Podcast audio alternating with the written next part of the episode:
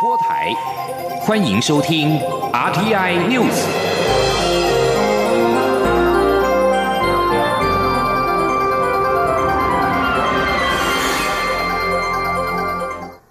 各位好，我是张旭华，欢迎收听这节央广主播台提供给您的 RTI News。行政院长苏贞昌今天率新上任的内阁团队赴立法院进行施政报告，并被质询。针对中国强推港版国安法牵动香港情势，苏贞昌在报告中表示，香港局势牵动区域和平安全，政府会密切注意，妥适应应，并提供港人必要的人道协助，也会把握机会吸引国际资金和人才来台。此外，中国对台湾武核威胁日益频繁。苏贞昌答询时表示，中国所有动态都在国军掌握中，但台湾备战而不拒战，备战而不求战。记者王威婷报道。中国人大表决通过港版国安法，朝野立委高度关注两岸及香港未来局势发展。民进党立委吴思瑶二十九号在立法院会质询行政院长苏贞昌时指出，中国人大刚通过港版国安法，今天又在北京召开反分裂国家法座谈会，对台湾武吓越来越明目张胆。政府应该如何御敌从严，让民众安心？苏贞昌回答：中国对台湾的文攻武吓从未停止，也始终认。为为台湾是他的，但是台湾人民已经清楚表示，台湾的民主自由、独立自主不容放弃。苏贞昌表示，国军密切掌握中国动态，台湾备战而不拒战，备战而不求战。他也表示，就像这次防疫成功一样，全国一致就能够抵抗外来入侵。苏贞昌说：“中国所有的动态。”其实都在国军严密的掌控中，而我们也始终不断的增强本身备战而不拒战，我们备战而不求战，而这一次防疫能够成功，是人民跟政府一体，大家都看出来，唯有全国一致，才能抵抗从肺炎的病毒。一直到外国的入侵。苏贞昌表示，从这次港版国安法，虽然香港反弹，但是中国还是一意孤行，就可以看出中国所说的一国两制五十年不变都不可信。台湾唯有自立自强，才能在世界存活。中央广播电台记者王威婷采访报道。中共当局举行所谓反分裂国家法周年座谈会。中国人大常委会委员长栗战书今天在会中直指，台独是绝路一条，以身试法必遭严惩，并表明不放弃武力犯台。大陆委员会今天回应表示，北京对台政策偏差，不断倡议反民主、非和平政策与法治，破坏台海现状，我方表达强烈不满和遗憾。陆委会重申，中华民国是主权国家，台湾在历史事实、国际法及两岸现实上，从不是中华人民共和国的一部分，台湾人民绝。不会选择专制，屈从暴力。国防部长严德发今天也回应表示，中国一直不放弃武力犯台，但国防部一直谨慎掌握台海情势，目前没有异常之处。严德发并强调，国军会坚守国土、民主、自由，做最坏的打算，会完成最好的准备。记者刘玉秋报道。中国强推港版国安法后，又举行反分裂国家法座谈会。中国人大常委会委员长栗战书在会中指出，台独是绝路一条，以身试法必遭严惩，并表明不放弃武力犯台。对此，国防部长严德发二十九号在立法院受访时表示。中共的谈话体现出一直不放弃武力犯台，也是一直以来的政策。且中共今年年初至今已实施八次具有针对性的军事威吓活动，台海局势因此日益严峻。但国军针对情势上的变化皆有掌握，目前并无异状。那么，针对这些情势的掌握，国军国防部都一直很小心的、谨慎的在掌握整个当前的情势的状况。那么，我想我们也会呃做好各方面的一些应处，透过勤监侦啊，掌握所有的情势跟侦后，呃，目前呃状况都没有异常或者特殊，呃，我想我们呃国军会坚守国土主权，坚守民主自由，我们会全力以赴。我们做最坏的打算，但是我们会完成最好的准备，大家放心。至于媒体追问，外交部长吴钊燮接受外媒专访时指出，中共推动港版国安法后，下一步可能会针对台湾。此番言论有无事前智慧国防部，会不会激化两岸关系？严德发说。外交部做了很多说明，外交部长有其理责跟考量，而国军的立场就是做好准备，捍卫国家主权。中广电台记者刘秋采访报道。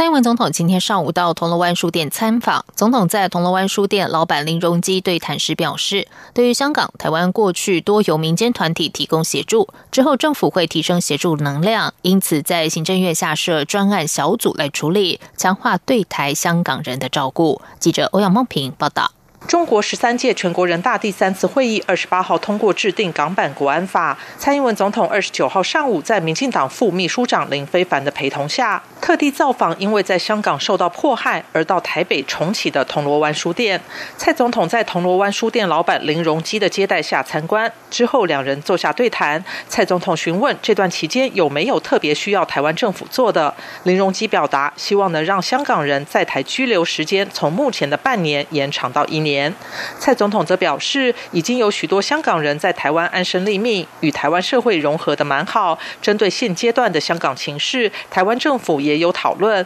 以前都是民间团体提供协助，但之后会有政府的力量，可以更加强化对香港人的照顾。总统并强调，行政团队很快就会做好整个工作，对于香港人需要的协助，都会尽力帮忙。总统说：“呃，下一个阶段，我想。”呃，所需要的这种能量可能要大一点，这个协助的能量，所以，所以我们就是把它提升到行政院底下，我们就设了一个专案的呃小组来处理这个问题。那换句话说，现在是是政府机关出面去协调各部分，让在进入或者拘留的这个层次会比较方便一点。好，呃，那进来以后，他们所需要的照顾。也有政府的力量在后面。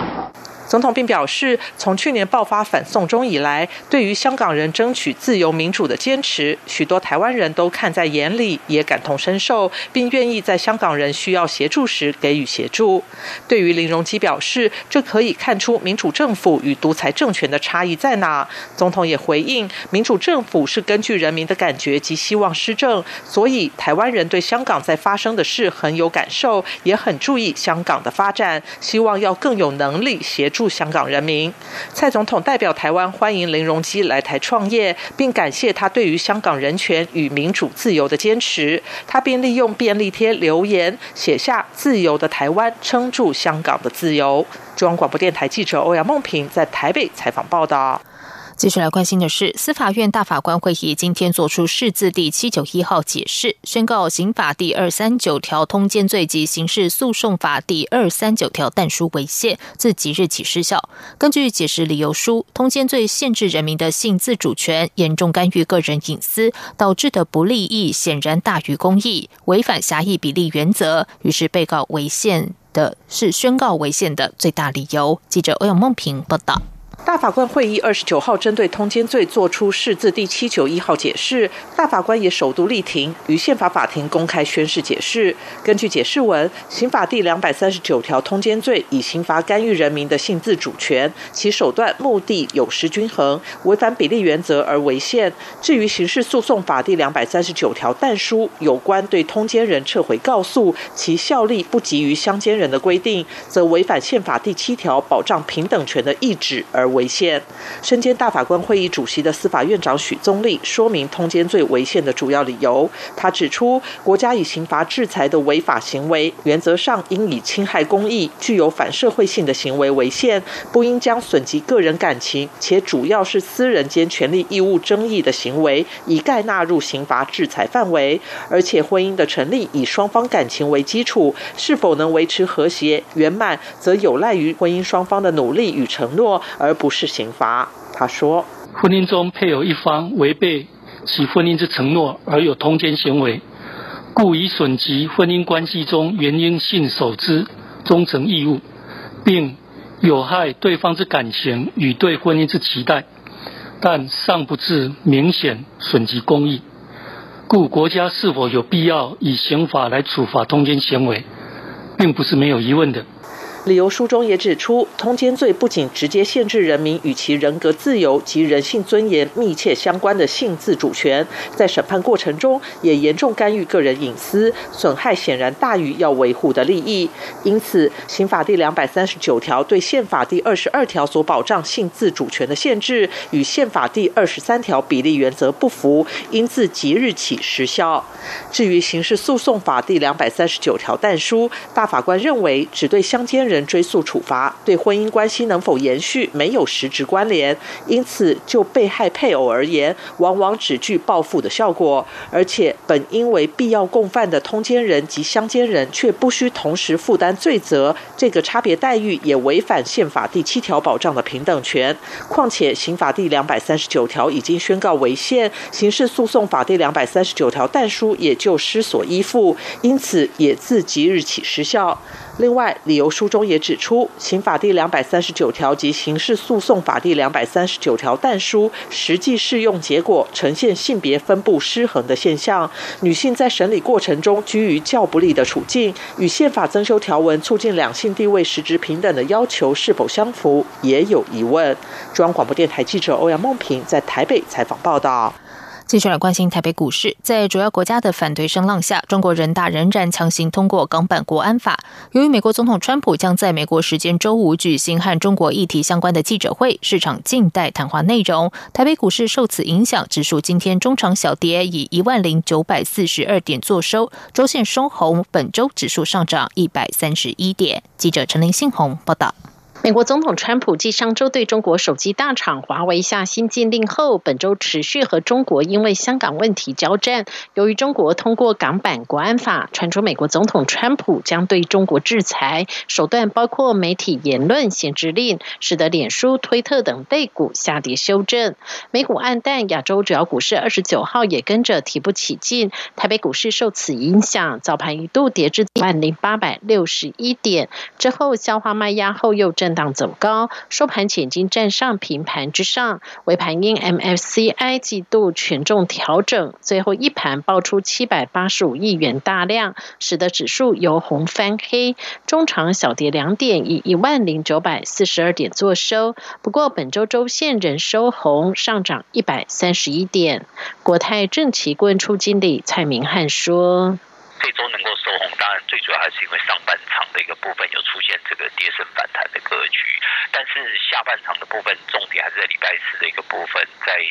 这个整个呃这个港版的国安法强行通过，那市场担心这个后续美国的报复行为，所以后续有稍微呈现拉回，但是因为这个欧美的经济都已经慢陆续重启，所以中长线的这个多头的格局，应该市场都已经有有的有所共识。所以导致这个指数拉回的时间点，加上这个政府的一个护盘，所以指数的一个部分下档的空间还是现在相对有限的。受到疫情和国际政治经济局势影响，外资今年以来在台股已卖超超过六千三百多亿。不过新台币对美元汇价依然强势，分析师也认为，这也显示外资在台股虽然卖超，但并没有汇出。新台币对美元汇价虽然上周五从二字头汇价转为三字头，但本周。贬值幅度不大，还一度回升至二字头价位。二十九号收三十点零三二元，升值一点三分。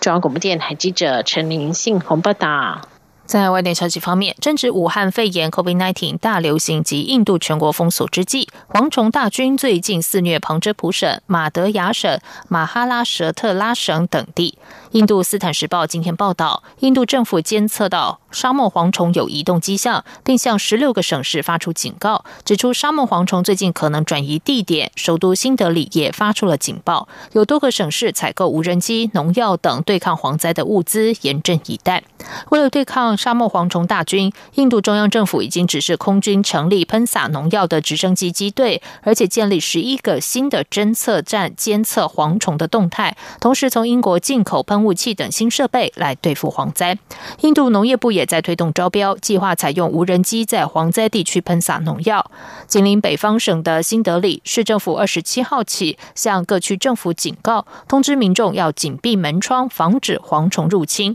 指出蝗虫一旦进入建筑物内，就很难摆脱。这里是中央广播电台台湾之音。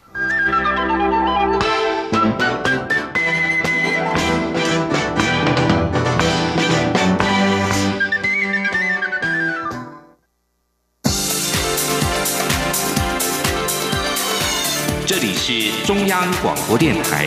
台湾之音，欢迎继续收听新闻。时间是十九点十五分，欢迎继续收听新闻。从武汉肺炎 （COVID-19） 疫情爆发以来，时常有人提出台湾应该要进行社区普遍筛检。中央流行疫情指挥中心今天强调，由于台湾已经连续四十多天没有本土病例，而且之前对于社区感染的控制情形也比采取普筛的韩国来得好，所以实在没有普筛的必要。指挥中心今天也宣布，民众即日起如果有需求，都可以在全国三十七家指定医院自费检验武汉肺炎。记者陈国伟报道。台湾到底需不需要展开社区普筛？中央流行疫情指挥中心专家咨询小组委员李炳颖二十九号在指挥中心记者会上表示，当对于一个社区里面的病毒流行情形不太了解，才需要采取广泛性的检查，尝试去找到没有被辨识出的感染者，以免病毒再扩散。但台湾已经连续四十几天没有出现本土病例，其实就没有普筛的必要。全世界没有一个地方可以像台湾做到这样的地步。我们很有信心说台湾是没有新冠病毒的存在的。如果台湾会有出现那个感染病例，一定是从境外移入的。所以我们现在的防疫重点绝对是去反堵从境外移入的可能的病毒来源，而不是说去找本地根本不存在的一个病毒感染者。李冰颖指出，主张普筛的人常以韩国为例，但韩国到目前为止社区感染的控制情形并没有比台湾好。台湾是能掌握所有的接触者，即使先前有十个社区感染案例没有找到明确的传染源，曾有漏洞，但后续都没有出现感染散播的情形。李冰颖也提到，台湾最早只有针对符合通报定义的人才进行核酸检验，后来扩大裁剪对象到有症状的医护人员、司机、旅馆及机。场场人员，这样至少多检验了一万人，仍然没有找到任何潜在的感染者。所以，如果再去对健康的国人进行普筛，在临床上没有意义，而且万一呈现未阳性，还会误导民众而疏忽自我防护措施。指挥中心表示，由于国内检验量日益提升，考量民众因紧急情况、工作及求学等因素，即日起开放，只要有需求，即使不是要出国，也能自费检验武汉肺炎，以取得相关检验证明。不限原本的六大适用对象，并将全国自费检验的指定医院从十八家增加到三十七家，而自费检验出境的民众，每人以三个月申请一次为原则，相关服务时间及收费方式以各医院公告为准。中央广播电台记者陈国伟台北采访报道。中央流行情指挥中心今天公布，台湾新增一例武汉肺炎 （COVID-19） 境外移入个案，为日前从俄罗斯返台的旅客。累计迄今确诊个案达到四百四十二例，已经连续四十七天没有本土病例，还有十五个人持续住院治疗中。台湾从即日起的。到六月底、七月初，也即将迎来两波的远洋渔船返国潮。首艘返台远洋渔船也在今天上午抵达高雄。中央流行疫情指挥中心表示，船上的五十二名船员已经全部入住防疫旅馆。不过，针对高雄市长韩国瑜热情欢迎船员返国，与船员有不少近距离接触或是握手，指挥官陈时中则是强调，面对居家检疫者，无论近距离接触或是握手，都应该避免。立法院将成立修宪委员会讨论十八岁公民权等修宪案，民进党也筹划将修宪案绑二零二二年选举一同举行。中选会主委李进勇今天表示，修宪案交付中选会之后，必须在三个月内办理公民复决，期间内如果有全国性选举，只要经过中选会委员会决议，就可以绑大选。记者刘玉秋报道。蔡英文总统宣誓将启动修宪，十八岁公民权修宪案，朝野政党也有高度共识。立法院将成立修宪委员会讨论修宪案，而民进党也筹划将修宪案绑二零二二年九合一选举一同举行，力评过关。台湾民众党立委张其禄二十九号在立法院市政总执行时关切，公投法修法后，将公投日自二零二一年起定于八月第四个星期六，每两年举行一次。公投与大选脱钩。若依照公投法规定，如果修宪案成立后交公民复决，是否还能绑大选举行？对此，中选会主委李进荣表示，中选会是修宪案公民复决的主责机关，但发动权仍在立法院。立法院通过修宪案后，必须依法公告。公告后才会把修宪案交付中选会，并依照宪法增修条文以及公民投票法相关规定办理。李建荣表示，修宪案的程序是依照宪法增修条文，并不是依公投法二十三条的程序，因此修宪案可以绑大选举行。这个看的九合一，立法院通过的时程了哈，就是说交给中选会之后，我们必须要在三个月之内，我知道办理这个复这些相关三个月之内，三个月之内，如果有全国性的这个选举的时候，只要经过中选会委员会的这个决议，可是这个又跟你的公投法的问题是。不过李金勇也提到，修宪案绑大选的部分仍有法律不周延之处，届时可能来不及修公投法，必须靠中选会的解释。补充不足。中广电台记者刘秋采访报道。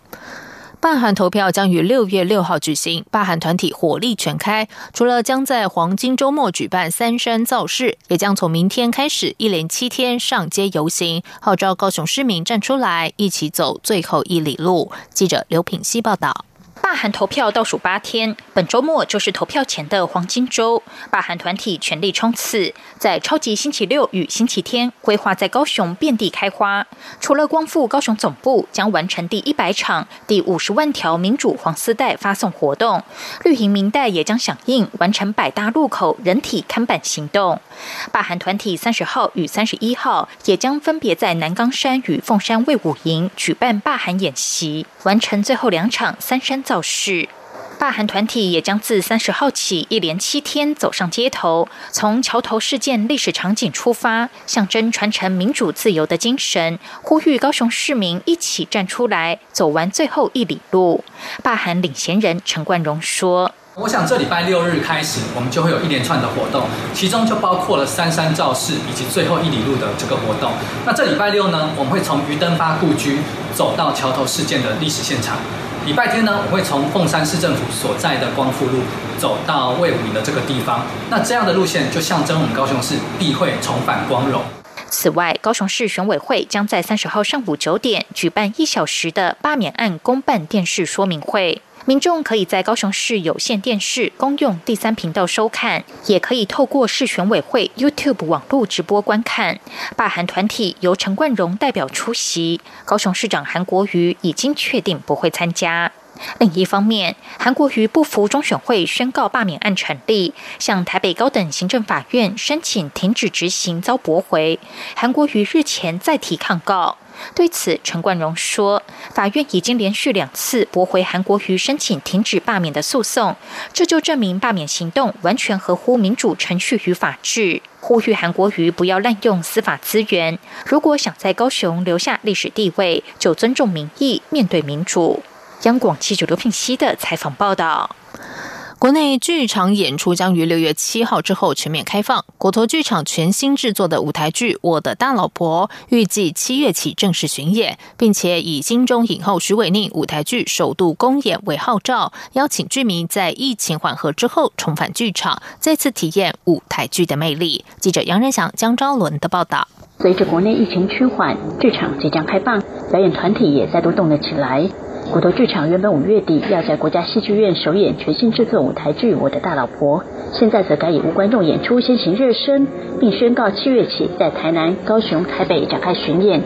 艺术总监梁志明表示，艺文团体虽然因为疫情受到冲击，但六月七号之后就能恢复正常演出，领先百老汇、伦敦剧院。台湾人真的很幸福，他们也一定会做好防疫措施，欢迎戏迷重返剧场。梁志明说：“我们这讲的这三个方法，十连制、戴口罩以及这个呃呃量体温，这这三件事情，我觉得剧场应该是呃国内最安全的地方。”我的大老婆描述由徐伟宁、王娟、姚坤君饰演的三个姐妹淘，同时面临丈夫外遇，决定联手抓出幸福危机的真凶。这也是金钟影后徐伟宁首次尝试舞台剧演出，饰演一名自带光环的过气影后，一言一行完全颠覆过去荧幕形象。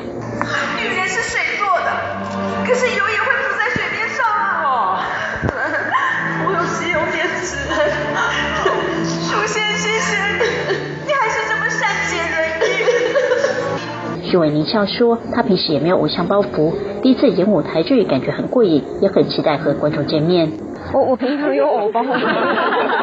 感觉比较时尚啊。我今天也蛮时尚的，我在我是老派的时尚。对，因为这次就是想要追求一种很就是 over 的感觉，所以但是这个尺度很难拿捏，就是一多就多了，少又不够。”所以常常我现在都还在拿捏那个分寸。男主角曾国成这次一人分饰三角，诠释三个大老婆的另一半，还要与同样一人分饰三种不同类型的小三范以飞有精彩床戏，挑战不小。这一次呢，就碰到这三个火力全开的哦，这三个没有一个简单的角色，加上呢，刚刚那个你们刚刚已经看到片段，那个小三，那小三也真。等于我如果跟三个大老婆是感情戏，我跟那个小三是动作戏。这次我是文的武的我都来。后疫情时代，国特剧场已经做好准备，要用最好的演出迎接观众走入剧场。中国电台记者杨仁祥、张昭伦台北采访报道。接下来就进行今天的前进新南向。前进新南向。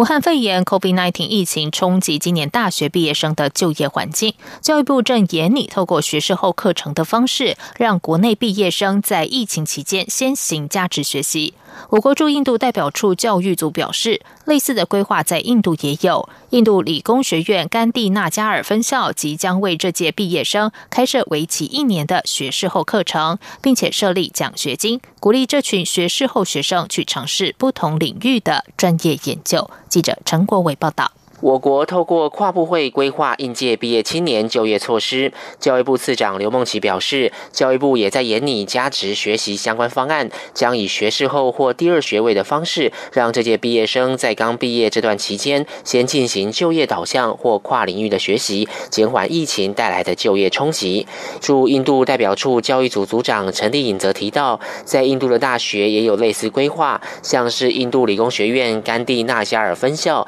最近将为本来要就业的应届毕业生开设一年的学士后课程，内容包括生物工程、土木工程、地球科学、电气工程以及计算机科学与工程等，日后也能连接硕士班课程。这个学士后的课程的话，它是属于一个密集密集性的一个硕士课程，但是它不需要写论文或是做研究，所以它非常适合那些有兴趣攻读硕士，但是现在又没有办法全心投入时间的大学毕业生。那他们希望透过这一个方式的话，也许可以减缓这个新鲜人他们的就业压力。然后也可以让他们在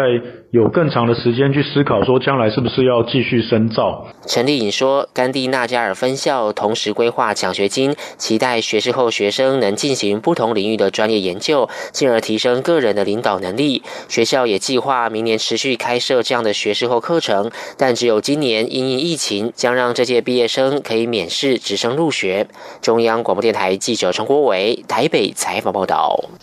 武汉肺炎爆发以来，越南今天首次派专机来台接回了三百四十四名滞留在台的越南人，其中包含要遣返的非法滞留者。下午两点开始登记作业。依据越南政府规定，他们也必须全程佩戴口罩、穿隔离衣。有不少即将分娩的孕妇松了一口气，开心地说：“终于可以回家生产。”中央流行疫情指挥中心日前表示，受到越南禁管措施的影响，台湾直飞的航点，例如胡志明市和内市，都只出不进，导致在台越南民众无法返国。越南疫情爆发以来，首度派专机来台接回越南民众。越南航空和中华航空公司为了迅速办理旅客登机手续，所有地勤人员提前四个小时进行部署。机场出境大厅也出现近日来难得一见的旅客大排长龙的画面。一名往返台越两地即将生产的越南籍张姓孕妇说：“她怀胎已经七个多月，因为在台湾没有健保卡，生产会花很多钱。现在能够回家，真的非常开心。”经营越南民众。来台旅游、就学、工作的东南亚移民有限公司总经理阮氏芳兰说：“他负责这次专机的旅客协调作业。这次旅客以越南籍孕妇、生病者居多，对他们真的帮助很大。”以上新闻由张旭华编辑播报，这里是中央广播电台台湾之音。